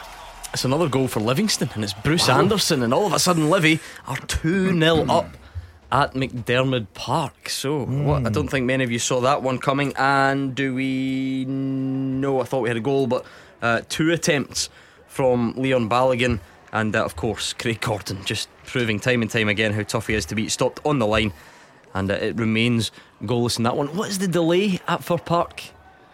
Um, A water break. It's quite warm Oh, there is when it? I Yeah. left, yeah. Yeah, incredible from at Ibrox, incredible from Craig Gordon. I, I don't know how Balogun hasn't managed to to put that in the net. Two bites at it. It's scrambled off the line. What a chance for Rangers. Um, no, there must be something more to this delay at Fir Park. Oh, I've got to say another terrific chance for Rangers there. Hagi just hands in the head, doesn't know how he's not put the ball in the back of the net. I think it's Rangers captain Tavernier down the right hand side. What's a great ball in. And really, he should do better. Here, it's a fantastic ball. Tavernier, that's what he's brilliant at. Ah, he's just got Leave it for Morelos. Yeah, coming yeah, in behind maybe. him. Maybe. Maybe. I think Morelos in a better position there. I don't. I, I don't want to be one of these guys who just like mentions their um their like Twitter statistics because it's not that important in the grand scheme of things, right? But I only tweeted that picture of Hugh three minutes ago. It's got well over two hundred likes. like people are all over this. This could be our, forget what's said on the radio. This could be our finest moment. Two world phenomenons. I've made Squid you Game and Hugh famous. Keevins coming into one. this Zero zero afternoon. one. I've I'm going to call him that forever. I'll just player one. Is it? What would be the the correct? No, We've no, got- zero, zero, one. We've got to get him the tracksuit. Sure, I think yeah. you can get him pretty easy now, you know, for Halloween and Well, stuff. I was going to say Halloween. we're only yeah. a couple of weeks away. Yeah, yeah. Get around Producer. Chris, producer Callum, whoever's listening, get us the green tracksuit, please, with the white stripe mm. down the arm. We Get it. zero zero one. Get chat the doors with your, uh, the marble in your hand. Just can you s Oh, sorry. stop? Just whatever it is, because you're you're getting in trouble yeah, on you're there. going to ruin. What for? What you're going to ruin the show for the everybody. spoilers, and then you spoil something. You try to claim that it's early on in it. Someone's tweeted me to tell me what you just said actually is in episode seven. So not early, not ah. remotely early. I was only kidding. How does that stay out, Mark Wilson? Incredible. Yeah, that that opportunity for Rangers. Craig Gordon makes a first eight. I think they get three bites at it, and he's scrambling about the line. He's got his defender to thank there, who clears it off the line. Oh, I don't know how Rangers aren't in front. Yeah, you've got to say. I think uh, Hearts are they're hanging on here. Rangers, it's you know really been on the front foot. They're using the the width of the pitch brilliantly. Two full backs up there putting balls in the box, and uh, you just wonder how they've not scored. Are you a bit worried for your pal? I, I thought this was the delay, right? But I didn't want to say anything, Who's get it wrong, pal? and make a fool of myself. Willie, What's what's happening? Willie's injured. No, is he? Got a broken Willie at Fir Park. He's getting that- some. He's getting some treatment from the Aye, Motherwell you don't want physio. Oh, He's in trouble. We'll Yeah. call him. Yeah, Yeah. I was wondering what was going on. I on. think he's fine now, for what it's worth. But that was the delay. I did see him sort of flexing his calf or something, and the, the Motherwell physio having a look. But I thought, nah, surely not. A man of his. Well, is he? Yeah, because replays we're getting of the. Yeah, he's, Of the he, he must be bad. Yeah. So what happens? What happens now? The fourth Fourth official maybe official, comes yeah. on. It won't be like uh, the Albion old days Rovers. they put the shout out. Of, Oh, can you imagine? A couple of weeks ago, remember? I've got loads of mates that would do it. I'm sure. Yeah, yeah. Is there a referee in the stands? Imagine We're Gordon just- DL got the shout. Oh, I tell you what. Do you uh, think that's just a free kick, Mark? A rerun. In the lead up to In the Celtic's lead up goal, to do you think Celtic's it shouldn't have stood and we should get VAR and cut it off because Motherwell should have I had a think free kick? Kyogo, yeah, is the wrong side. I don't see him getting much of the ball. And Celtic go up the other, other end and, and score. yeah. I was uh, I was wondering myself, but you've got to say Celtic certainly punished. I'm a bit concerned about Willie. 얼룩덜룩한 관 What's that? 얼룩덜룩한 I know what that is. Specky tube. Specky tube in Korean. oh, brilliant. One more time. 얼룩덜룩한 Nah, I'm not going to try that. I'll leave that to, the, to Mr. Google Translate or whatever. And there we Oh, go. Very good. Very good. Oh, someone sent us the Squid Game tracksuit, nine ninety nine. There we a go, steal. eh? Yeah. Get that on expenses. You know, it's funny. I said to my wee boy, "What would you want to dress up as Halloween?" You expect the usual things, and he's he's wanting to dress up as one of the, the guards out of Squid Game. I think you Get can him- get the get him and Jake Hugh Stevens to together. come round the doors with you. Yeah, think of the love he would get for you the imagine neighbours. people opening their doors to find me on the other side? With your wee marble in your hand. I've got a Stop picture saying marble. I, I'm, I've not got to that stage yet. Oh, well, that's not got to spoil it for you. I The res- think. The response is great. Sandra's she's trying to bake. She says she can't with uh, laughter between DL and the spoilers and Hugh dressed as uh, Zero, zero, 001. and yet, Curious Creatures is um, Curious Creatures is inspired by your um, your your leg issue that you're having. He sent you some poetry. He says so. Daz has got a long leg. He's truly lost the plot, but he seems that he's forgotten which leg is big or not. The poor old Clyde One news team thought something was amiss. As Daz the last each member, would you mind to measure this? Very good.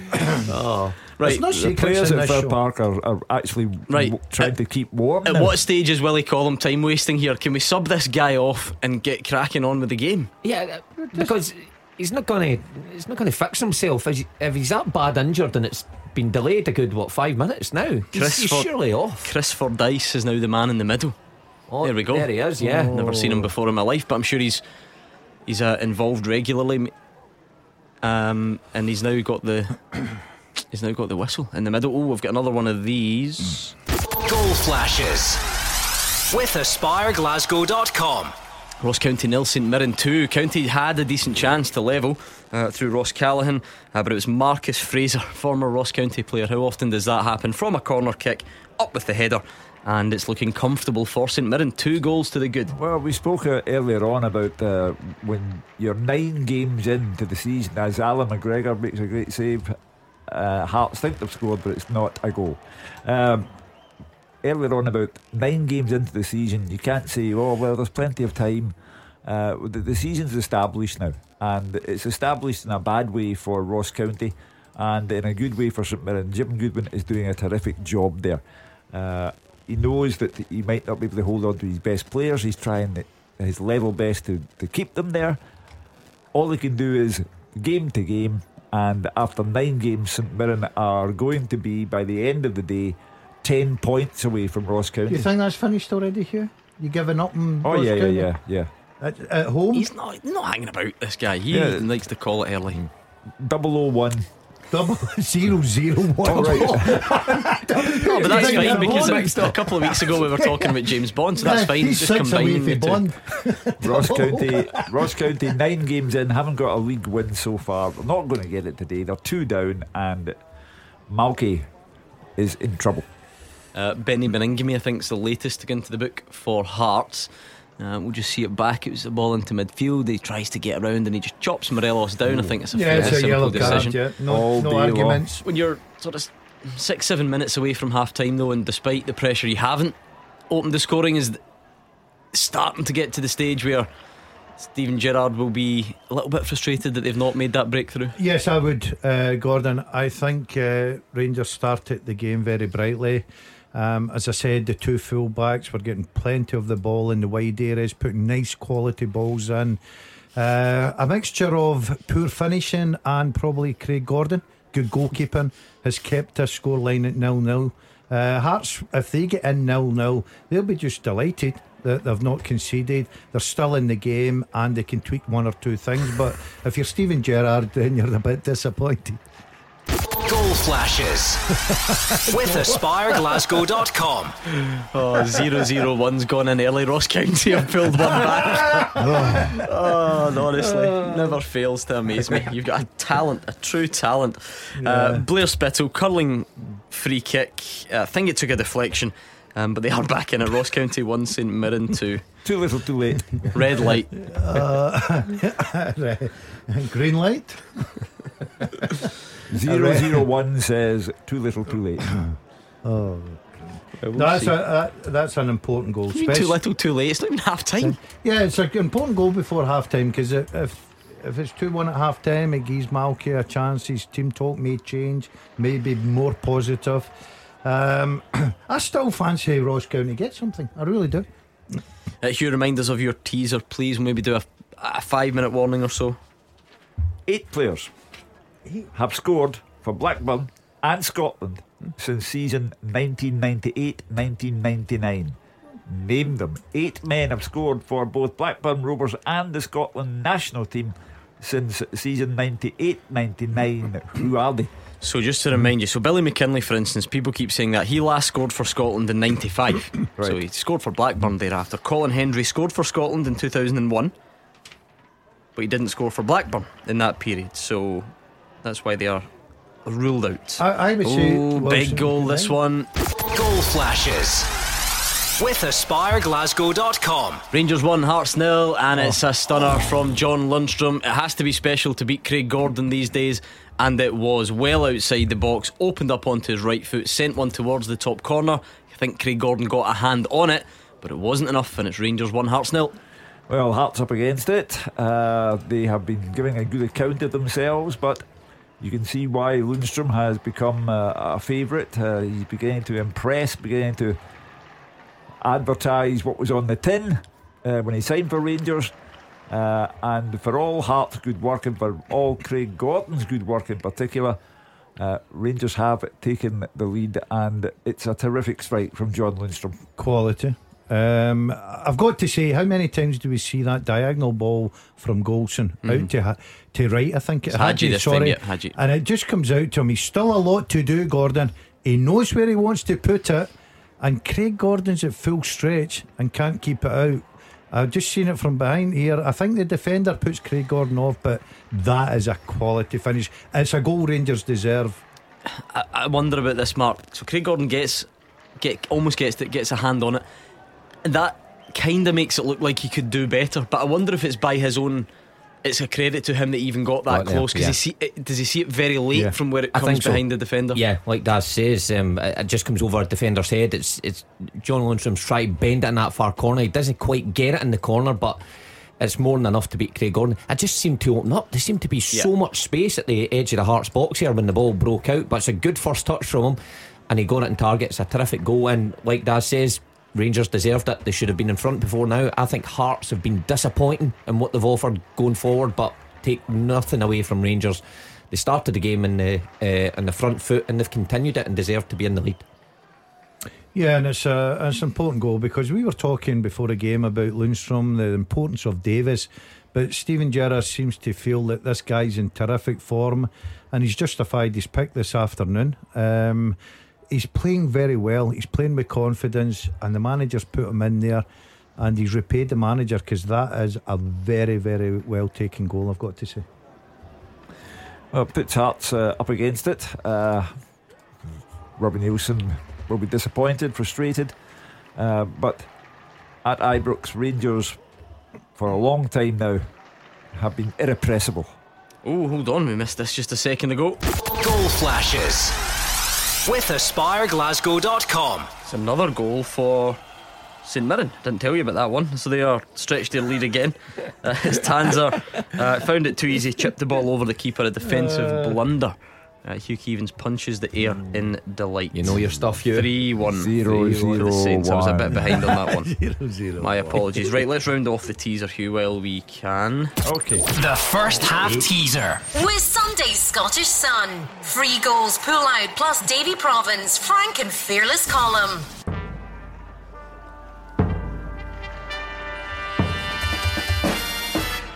Eight men have scored for Blackburn and Scotland since season 1998 1999. They are Grant Hanley, Charlie Mulgrew, Jordan Rhodes, David Goodwillie, Barry Ferguson, Christian Dailly, Paul Dickov, and Kevin Gallacher.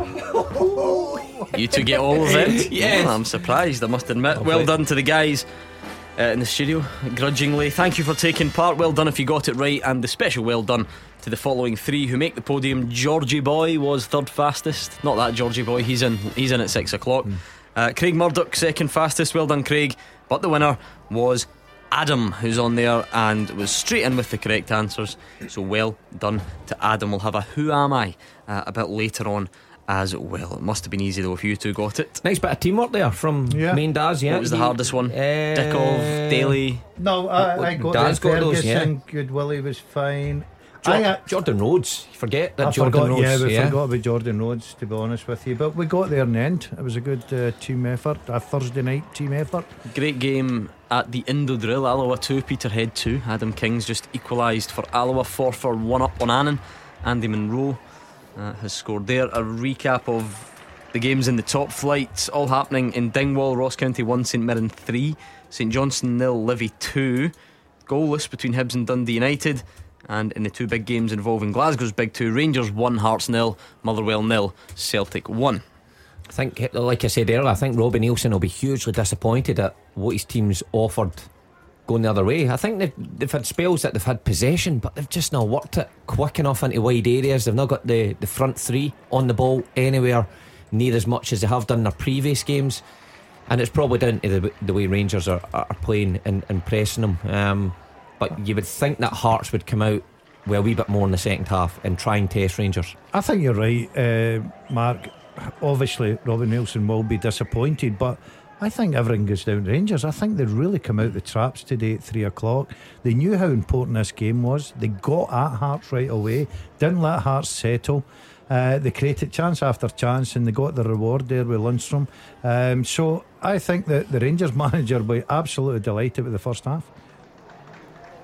Well, uh, every right to be delighted because I think it was important for Rangers today in w- the wake of all the speculation about Steven Gerrard and Newcastle that they came out, showed a united front. The manager led his team to a victory and they put a down payment on victory. They're not there, not by a long chalk, but uh, it's a great goal from Lundstram. And I agree with you, Gordon. I thought that it was to Craig Gordon's credit that he got as close to Lundstram's shot as he did, but couldn't keep it out.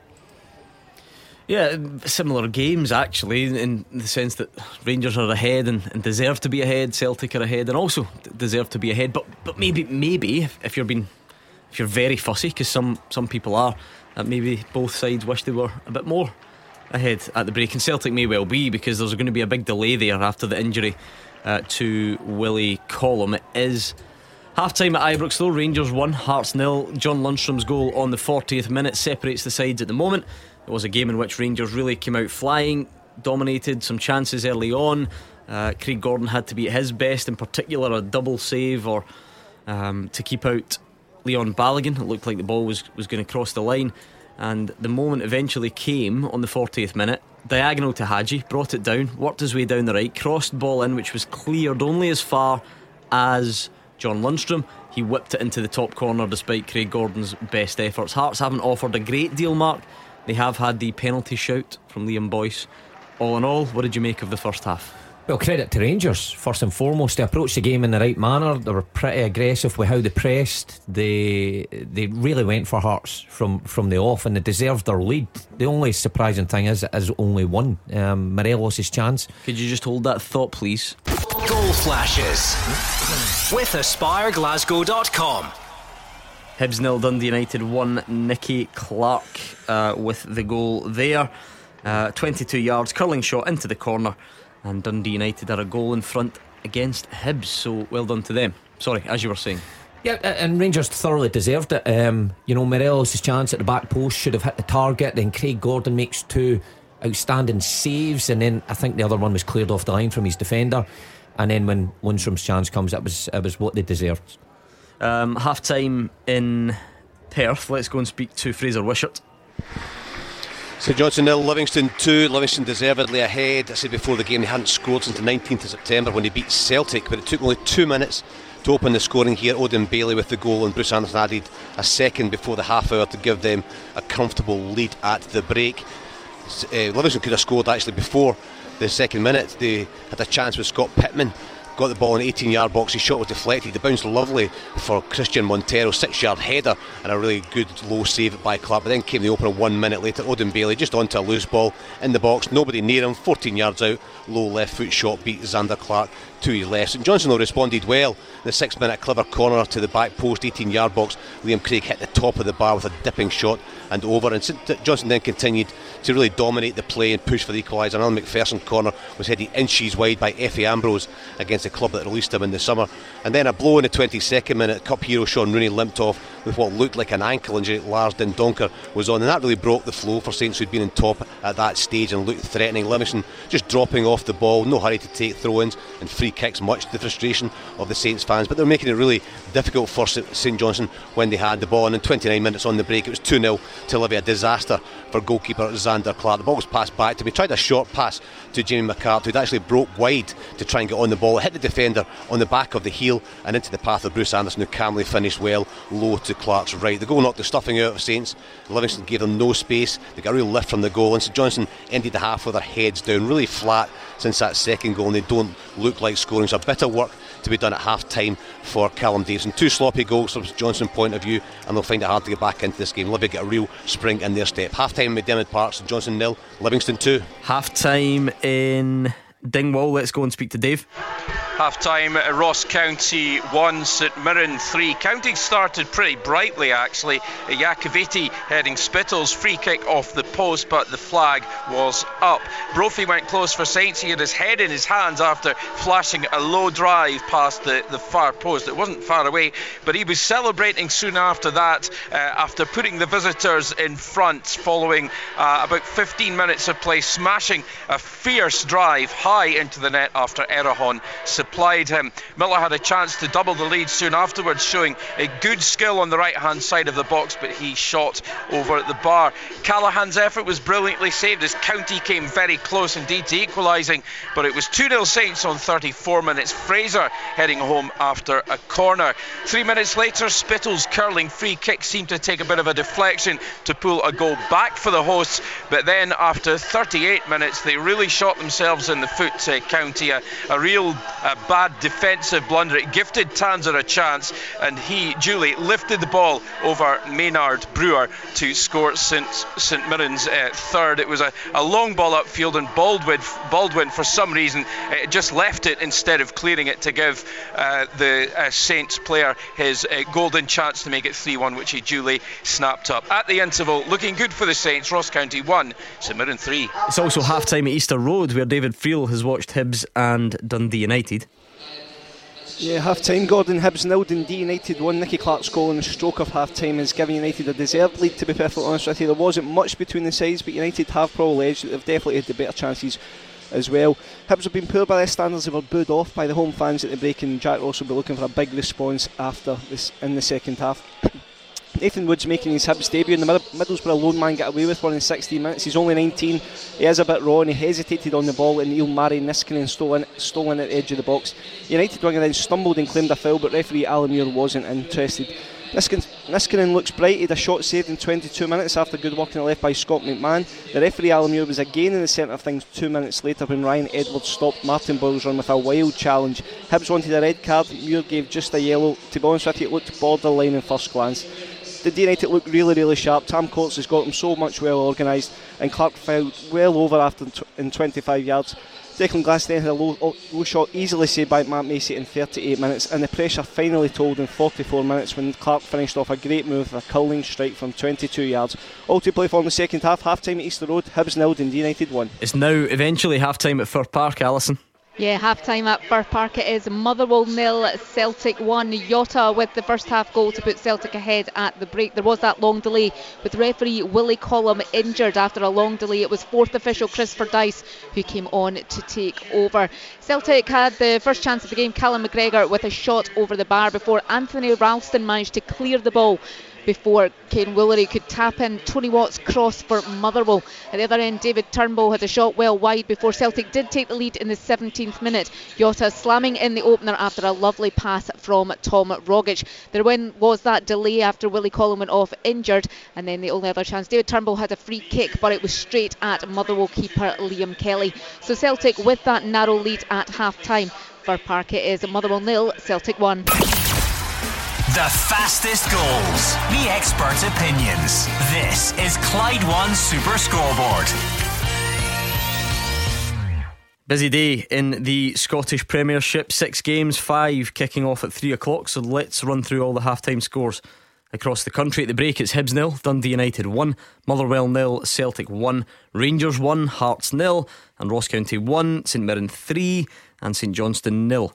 Livingston 2. Dundee Aberdeen comes at 6 o'clock tonight. In the Championship, Ayr United nil, Queen of the South nil, Dunfermline nil, Kilmarnock nil, Inverness 1, Morton nil, Raith Rovers 2, Arbroath nil. In League 1, Alloa 2, Peterhead 2, Clyde nil, Montrose 3, Dumbarton nil, Queen's Park nil, East Fife 3, Cove Rangers nil, and Falkirk nil, Airdrieonians 1. In League 2, Albion Rovers nil, Elgin City nil, Cowdenbeath nil, Stenhousemuir 2, Forfar Athletic 1, Annan Athletic nil, and Stirling Albion nil, Stranraer nil.